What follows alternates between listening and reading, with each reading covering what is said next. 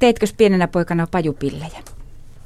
Mä olin varmaan pienenä niin rauhaton, että on varmaan aloittanut ja joku seppä on siinä yrittänyt sitä opettaa, mutta mulla ei ole niin pitkää pinnaa, että mä olisin se saanut tehtyä. Niin vaikka käsillä tekijä oot.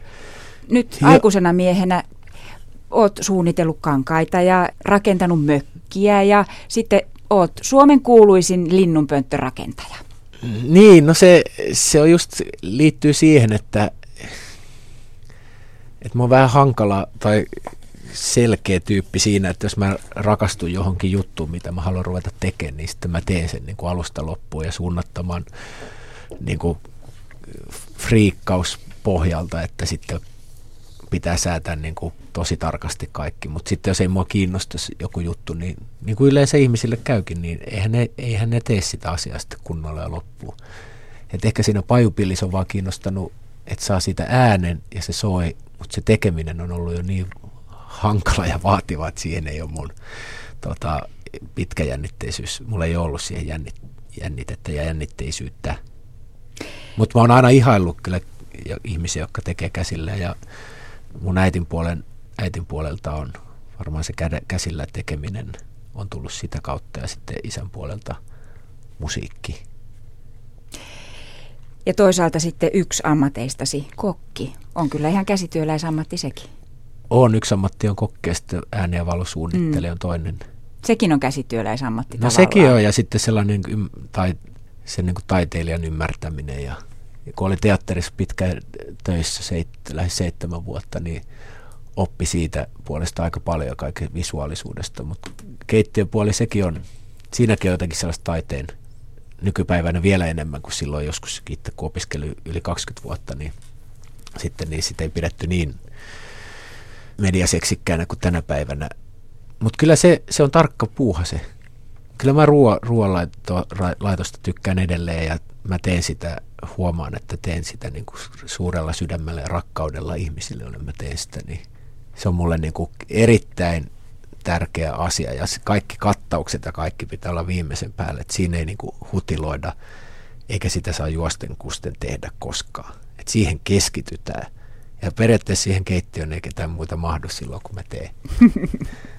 Mutta mä ra- kyllä näin. Mä tykkään, tykkään tehdä käsillä ja ke- ruoanlaitto on erittäin tärkeä asia tässä maailmassa. Tämän ohjelmasarjan nimi on Taiteilija elämää Lauri Tähkä. Laulaja, lauluntekijä, idoli. Miten paljon mietit omaa taiteilijuuttasi? Kuinka boheemi ihminen oot asteikolla yhdestä kymmeneen? En ole koskaan miettinyt, sanotko yhdestä kymppiä? Joo. No mä varmaan mietin sitä asteikolla 2-4. Ai, no miten se... Eli mä en, mä, mä en kelaa taiteilija minäni oikeastaan koskaan. Mä kelaan paljon itseäni ja miten mä toimin muita ihmisiä kohtaan ja mä en oo oppinut sellaiseen, enkä ole edes opetellut, että mä pitäisin itseäni taiteilijana. Mistäköhän se johtuu? Taiteilija nyt kuitenkin oot. No olen. Olen varmasti, kiitos vaan. Ehkä se johtuu siitä, että mä oon asunut sellaisessa tai syntynyt sellaiseen kotiin, missä ollaan tehty tavallisia töitä. Vanhemmat on ollut tavallisissa duuneissa ja mulla on itsellä tullut joskus alle kymppivuotiaana sellainen fiilis, että mä haluaisin soittaa ja opetella kitaran soitoa ja siitä omasta halusta ja intohimosta puskee itteeni eteenpäin – että voi kun olisi kivaa joskus saada soittaa ja saisi siitä leivän, mutta silti mä oon aina ajatellut, että mun pitää oikea työ ja oikea duuni itselleni hoitaa tietenkin, koska tällä ei elä. Niin se varmaan lähtee sitä kautta ja sitten varmaan sieltä myös syntymäkodista se, että kovasti pitää elämässä töitä tehdä, jos meinaa pärjätä tässä elämässä ja siihen ei liity tietyllä tavalla taiteen tekeminen. Ehkä se on tullut vähän myöhemmin sitten, mä oon ajatellut, että okei, mä oon nyt tehnyt tätä jo eläkseni vuosia ja on tullut siihen tulokseen, että tämä on kovaa elämää. Se taiteellisuus on, kun mä en ole pohemi ihminen. Mä en ole Eli ootko hyvin jämpti omassa arjessasi? Heräät herätyskellon ääneen tai tiettyyn aikaan heräät ja tiettyyn aikaan meet nukkumaan, kun on arki? No aika lailla mä elän sellaista aika kurinalaista elämää ja, on, ja mitä enemmän on elänyt niin sanottua lainausmerkistä taiteilijaelämää, sitä kurinalaisemmaksi mun elämä on tullut. Ja miten mä hoidan itseäni, että mä olisin hyvä, kun mä menen lavalle ja yleisö pitää minusta ja siitä, mitä ne kuulee ja näkee. Ja se, on, ja se elin, elintila on kaventunut ja sillä lailla mä joudun enemmänkin pohtia sitä mun yksityisyyttä ja sellaista, että miten tätä elämää olisi mukava elää. Ja se ei liity sillä, mun mielestä mä en, mä en koskaan ole ajatellut itteeni oikeasti taiteilijana. Ajatteleeko esimerkiksi sukusi sinua taiteilijana? No varmaan, varmaan pikkuhiljaa jo omat vanhemmat rupeaa sitä niin kuin uskoa, että ehkä toi keikkuu tuossa loppuajan tuon toi jutun kanssa. Missä vaiheessa huomasit, että vanhempasi ovat ylpeitä siitä, että sä oot Lauri Tähkä? No en mä ole varmaan sitä, ei ne varmaan kelaa mun vanhempani, vanhempani sitä, että o, o, ole, olemme ylpeitä, että mm. ehkä se tulee jostakin mu, muita kautta, että mutta enää ei kuitenkaan sanota, että koska sä rupiat tekemään niitä oikeita töitä. No kyllä se niinku ehkä humoristisesti, humoristisesti isäni kautta joskus voi tulla, että eihän noi soittajat mitään hommia tee, mutta si, siinä on huumoria. Mm. Mutta on sitä, on sitä sanottu ja on sitä kuullut nuorempana. Ja se on myös, niin kuin, sen on myös sisäistänyt ja sen myös tietää, että näinhän se on, että siihen pitää tehdä erittäin paljon töitä, että pystyy taiteesta elää jokainen taiteilija, joka tässä maailmassa on. Se ei ole mitenkään hyvin yksinkertaista. Voi olla, niin kuin on taivaan, taivaanrannan maalareita, sellaisia taiteilijoita, mutta sitten on kyllä menestyvät taiteilijat, niin kyllä ne joutuu tehdä kovasti töitä ja on hyvin kurinalaista elämää viettää. Ei sellainen, ei pitkälle enää pötki, että sä pystyt niinku, niinku dokata ja kaikkea mm. sellaista, että – No onko sitten sitä, sitä teidän elämästä sitten tämä romantiikka vallan mennyt pois? Missä se glamour ja se hehku sitten on? Kyllä se, kyllä se glamour ja se hehku on siinä esiintyjän ja, tai taiteilijan ja yleisön siinä hetkessä, kun se keikka on tai se taide niin kuin kohtaa sen mm. suoraan sen yleisön tai ne on samassa tilassa tai siinä samassa fiiliksessä, niin silloin se silloin se on jotenkin sellaista selittämätöntä, mikä, mikä on myös huumaavaa ja joka jaksaa niin kuin jatkamaan myös, että se on mahtava, kun sen yleisön kanssa on niin kuin yhtä, niin se, sehän on mieletön. Ja se laulu jotenkin koskettaa yleisöä, ihmistä, ja se mitä on niin kuin monesti äh, sellaisista asioista on tehnyt lauluja, jotka on itse laittanut niin kuin maihin ja rikki saanut omaa sydäntä tai sielua, niin siitä tehneenä laulun, se auttaa jonkun toisen elämään, niin se on aika, ne on isoja juttuja. Mutta se, onko sitä romantiikkaa, niin no ehkä siinä on se, että, että joskus on sellaisia hetki, että onneksi saa tehdä tätä, on saanut vielä, vielä tehdä. Se tuntuu hyvälle, että on tietyllä tavalla sellaista vapautta myös siihen. Et siinä vaiheessa, kun tekee lauluja, säveltää ja sanottaa, niin kyllähän silloin elää sitä sellaista lainausmerkistä kurinalaista taiteilijaelämää, että sullahan ei ole kelloa, sä teet aamusta, voit aloittaa sen laulun tekemisen ja se voi mennä yö myöhään. Voit nukkua päiväunia ja keskityt koko ajan siihen tekstittämiseen tai säveltämiseen, niin se on sitä mm. mulle taiteen tekemistä, joka on niin kuin työ. Ja sitten kun lähdetään esittämään niitä lauluja yleisölle maailmalle niin, tai tuonne maakuntiin, niin silloin sä viihdytät niitä. Miltä se tuntui silloin joskus ensimmäisiä kertoja, kun huomasit, että sinun tekemiäsi kappaleita sadat tai jopa tuhannet ihmiset osaa ulkoa laulaa?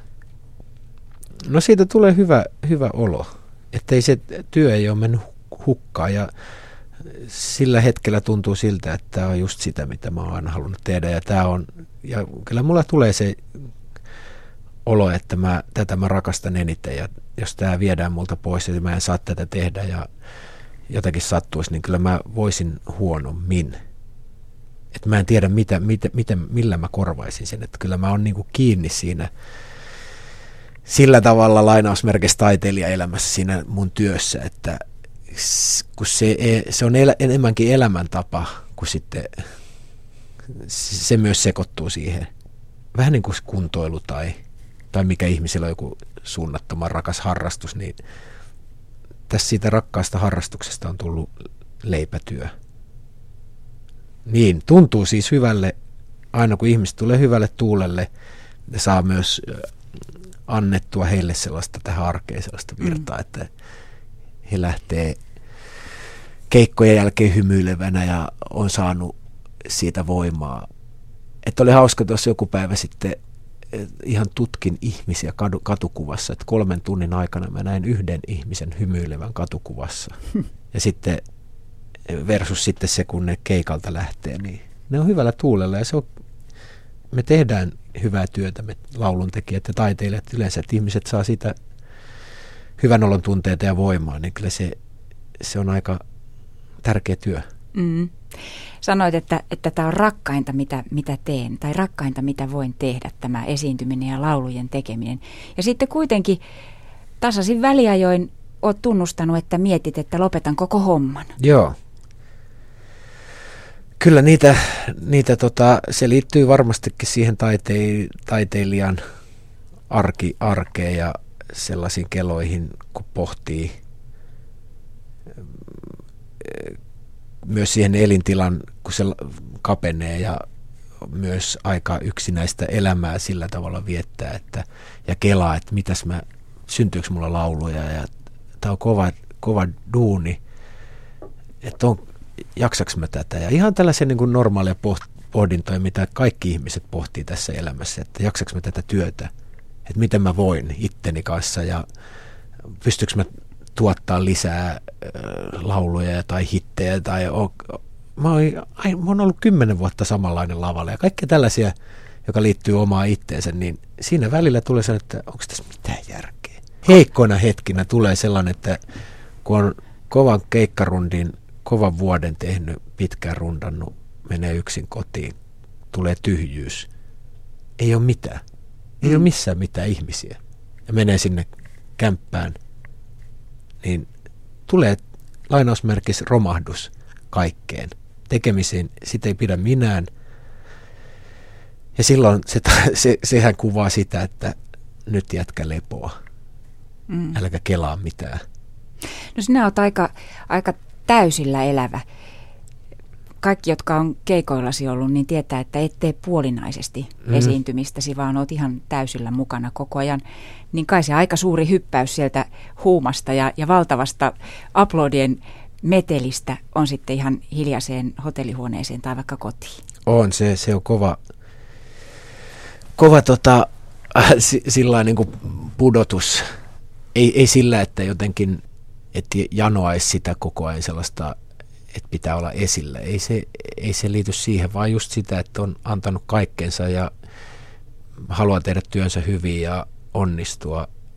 Ja sitten se pitkien rundien jälkeen tulee vaan sellainen totaalinen tyhjyys, mistä ei varmaan moni taiteilija niin kuin, niin kuin ole puhunutkaan. Että se, silloin tuntuu, että ei tässä ole mitään, ei ole ketään. Kaikki hiljenee. Ja sitten kun on väsynyt, niin sitten rupeaa kelaa, että onko tässä mitään järkeä, kukaan ei dikkaa näistä biiseistä. Ja, ja siihen helpolla varmaan moni taiteilija sitten rupeaa juomaan alkoholia, siihen tyhjyyteen. No minkälainen vankila se julkisuus sitten on? Voitko mennä mille tahansa kuntosalille tai voitko lähteä koska tahansa elokuviin, kun huvittaa, vai pitääkö miettiä, että menen vain päivänäytöksiin, jos on eläkeläisiä? Jotka ei ehkä tunne Lauri Tähkää, paitsi kyllä eläkeläisetkin sinut tuntee. Joo, kyllä ne tuntee. No mä en enää mieti sitä. Mä, et mä, mä haluan mennä kuntosaleille, missä muutkin ihmiset on ja mennä elokuviin, missä on ihmisiä. Koska sitten kun elää aika sellaista erakkomaista elämää ja on yksin, niin musta on kiva myös mennä, missä on normaalit työssäkäyvät ihmiset, jotka tulee neljän viiden maissa duunista, niin se on elämää. Ei, ei ne pidä, jos mä ajattelen, että mä oon Turussa asunut lähes 20 vuotta, niin ei ne paikalliset mua pidä niin kuin sillä minä, että mä saan olla ihan rauhassa. Mutta kyllä mä joskus mä katson, kun mä oon, silloin kun on niin kuin vähän, vähän väsynyt jostakin töistä, niin katsoo, että no ehkä mä menen nyt salille tai kuntoilemaan, koska siellä on vähän porukkaa. Et kyllä sitä vähän miettii, mutta sitten kun sen asian kanssa rupeaa olemaan sinut ja on jonkin vuoden tuossa ollut ja ihmiset tietää ja tuntee, niin ihmiset käyttäytyy tosi mukavasti ja niiden kanssa on myös mukava muutama sana vaihtaa, jos ajatellaan jotenkin kuntosalia, niin keskustella saunas kaikenlaisista asioista ihmisten kanssa, niin mun mielestä se on, se on myös hyvä ja mä oon jotenkin kiinni, musta tuntuu, että mä oon kiinni tämän kansan siinä elämässä, miten ne elää ja silloin on myös, kun on sitä tarttumapintaa siihen, niin pystyy tehdä sellaisia lauluja, jotka koskettaa meitä kaikkia. Mä oon kyllä elänyt niin, että pitäisi syntyä aina sellaista, jota muutkin on kokenut. Yle Areenasta voi katsoa, kun vertaat omaa artistina olemistasi tammipuuhun. Tam, tammipuu on ainakin hidaskasvuinen jalopuu. Joo. No mitä muuta yhteistä tammessa ja Lauri Tähkän artistiudessa on?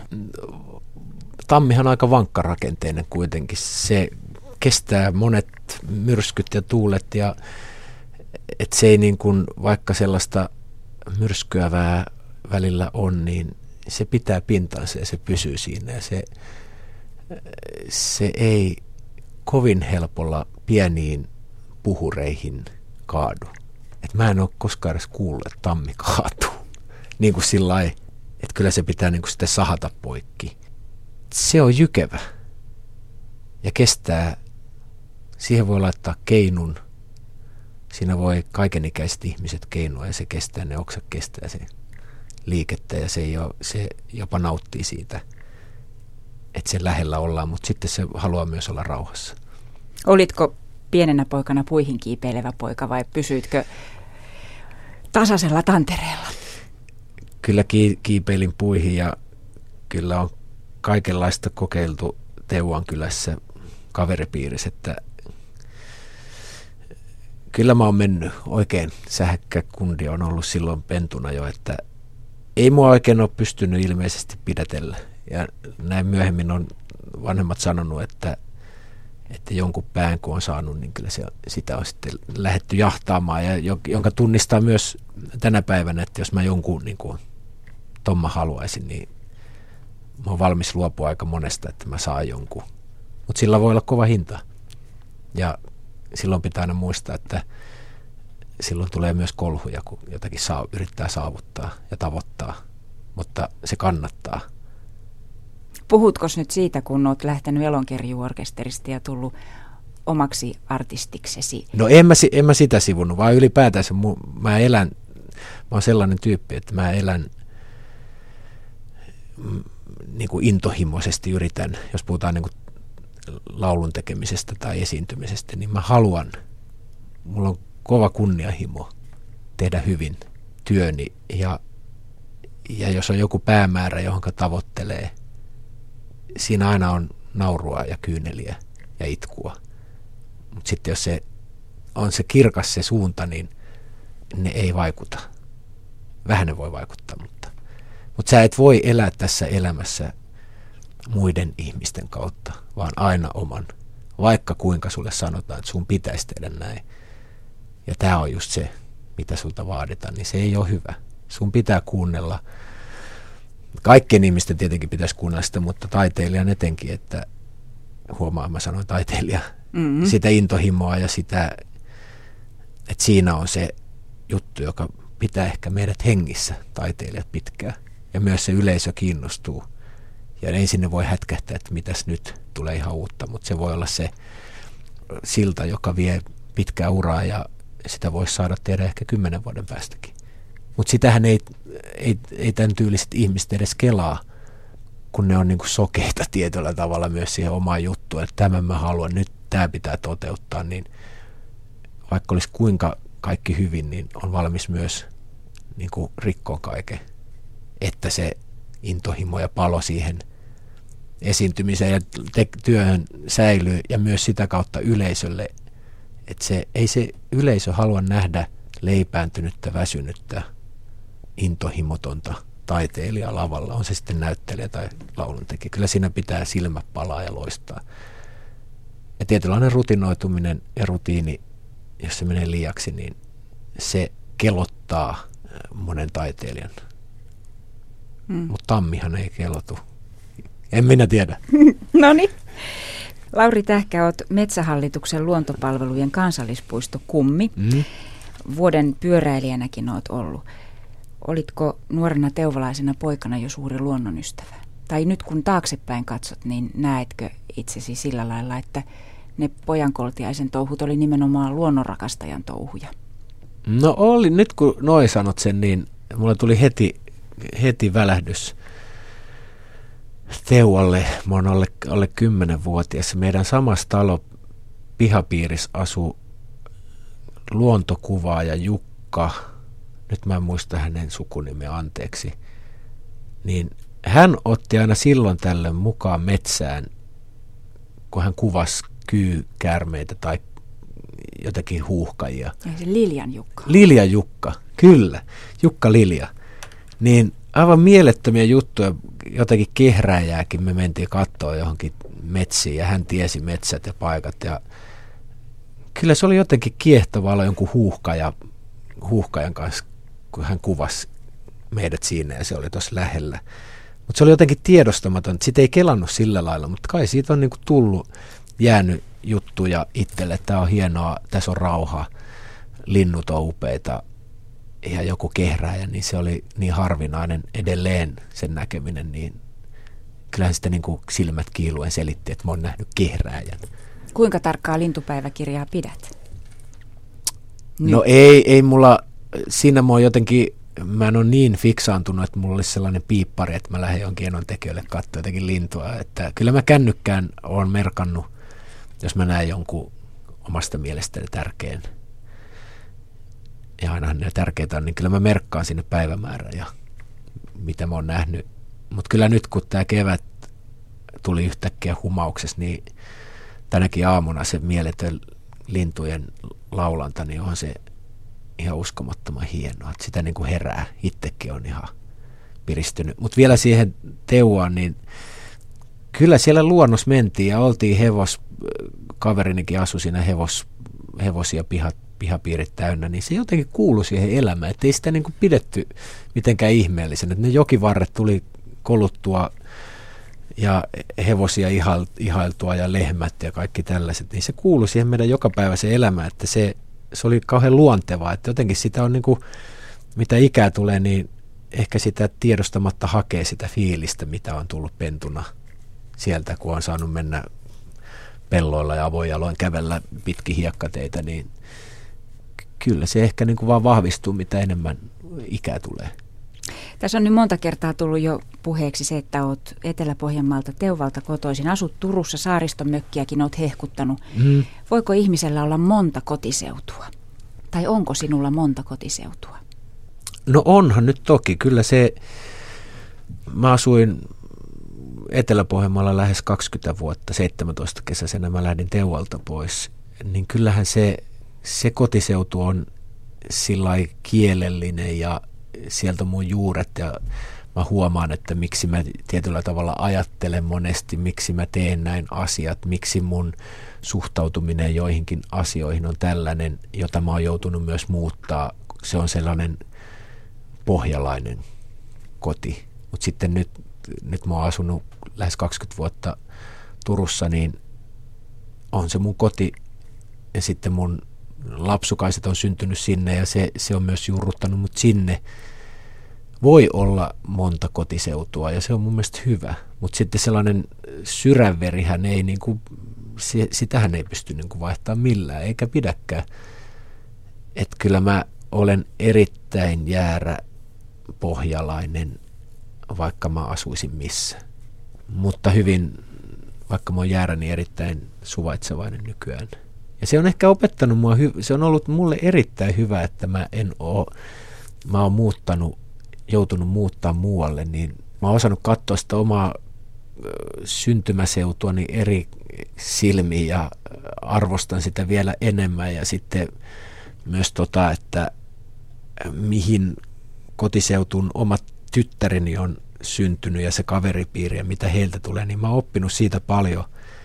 Ja se, se liittyy niin sellaisen suvaitsevaisuuteen ja ymmärtämiseen ja että helpolla kun jää johonkin sellaisen niin sanottuun, että elää vain yhdessä paikassa, niin voi olla, ei näekään asioita niin paljon, vaikka, vaikka reissaisikin ympäri maailmaa, niin se ei aina, ei tänä päivänä ehkä ole niin hyvä. Se on opettanut mua ja se on tehnyt mulle erittäin hyvää. Lauri Tähkä äsken tuli televisiosta elokuva Slummien miljonääri, palkittu leffa, jossa kerrotaan Mumbain slummeissa asuvista varsinkin lasten raasta elämästä. Ja sait ehkä jonkinlaisen väläyksen viime elokuussa tällaisesta maailman eriarvoisuudesta, kun kävit kirkon ulkomaanavun reissulla Nepalissa. Joo. Kuinka koskettava reissu se oli? Kahden kyllä, lapsen isälle. No kyllä, se, se oli erittäin opettavainen myös. Se, kyllä, mä oon aina tykännyt reissata maailmalla ja se oli aika sellainen, aika lailla käänteen te- tekeväkin reissu näin jälkeen käte, jälkikäteen. Että sit on paljon miettinyt ja sitä matkaa. Me päästiin Nepaliin ja sitten sinne vuoristokyliin ja näkemään sitä niiden paikallisten ihmisten elämää ja miten, miten karuissa oloissa he myös elää. Jotenkin se, se kun pääsi, kun sä menet turistina johonkin, kun kaikki on hyvin ja hotellit, aamupalat toimii, niin sitä ei näe sitä paikallisuutta, mutta tuossa kun päästiin sinne vuoristoon ja kuinka köyhästi ne ihmiset elää, niin se oli, se oli hyvä kulttuurisokki minulle ja varmaan monelle ihmiselle, jotka pääsee sen kokeen. Että tota, me ollaan totuttu täällä kaikkeen sellaiseen, kaikkeen inform, informaatiotulvaa ja kaikkea tavaraa on ihan mielettömästi, niin me ei olla enää mihinkään oikein tyytyväisiä. Et siellä niin kuin aika nopeasti kahdessa päivässä oppii, niin kuin, jo se arvostus muuttuu ja osaa katsoa niitä ihmisiä, että okei ne toimii näin ja kuinka sydämellisiä ne on ja kuinka, kuinka iloisesti ne toimii että jos mä äsken puhuin, että kolmes tunnin, kolmen tunnin aikana näkyy yksi naurava ihminen Turun keskustassa, niin siellä oli kaikki. Pienistä asioista ne oli iloisia ja se, se myös tarttuu aika nopeasti. Se oli erittäin opettavaista ja, ja sitten sellainen yhteisöllisyys, mikä on meiltä varmaan vähän kadonnut, niin se myös taas tuli siihen, että no toi on se tärkeä. Että miten ne jaksaa, miten jos naiset, naisten pankkiasia ja kaikki tällaiset naiset yhdistyy, niin ne saa voimaa ja itsetuntoa ja pystyy miehille sanoa vähän vastaan. Ja myös se, että kun on omat teinikäiset tyttäret, niin että kyllähän meillä asiat kuitenkin erittäin hyvin on tasa-arvoasiat versus sitten sinne. Että kyllähän täällä on totuttu tosi hyvään. Tässä on nyt muutaman kerran tullut jo esiin nauraminen ja hymyily. Mille Lauri Tähkä itse useimmiten naurat niin, että vesi tulee silmistä? No kyllä mä sellaiselle aika rankalle huumorille, niin siitä mä tykkään. Ja sitten ehkä sellaiselle omille, omille mokille mä osaan nauraa tosi niin kuin leveästi ja, ja jopa mun mielestä se on tervettä, että osaa katsoa vähän itseä niin kuin, et voi että se on sakia tuo jätkä. Niin kuin, voi jos mokaa, niin osaa nauraa itselle jo, eikä sitä niin vakavasti ota. Sen on oppinut ei tämä niin vakavaa, että elämä pitää osata nauraa elämänsä aikana.